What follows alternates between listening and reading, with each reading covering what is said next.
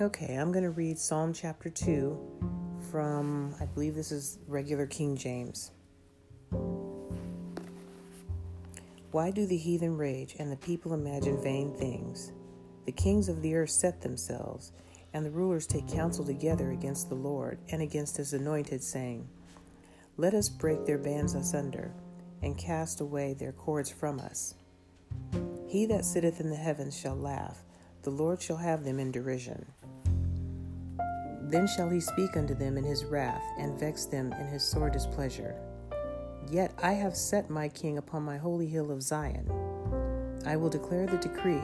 The Lord has said unto me, Thou art my son, this day have I begotten thee.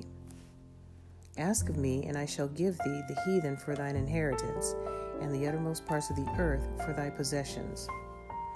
Thou shalt break them with a rod of iron Thou shalt dash them in pieces like a potter's vessel.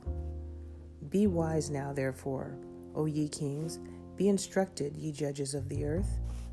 Serve the Lord with fear, and rejoice with trembling. Kiss the Son, lest he be angry, and ye perish from the way, when his wrath is kindled but a little. Blessed are all they that put their trust in him. That's it for today.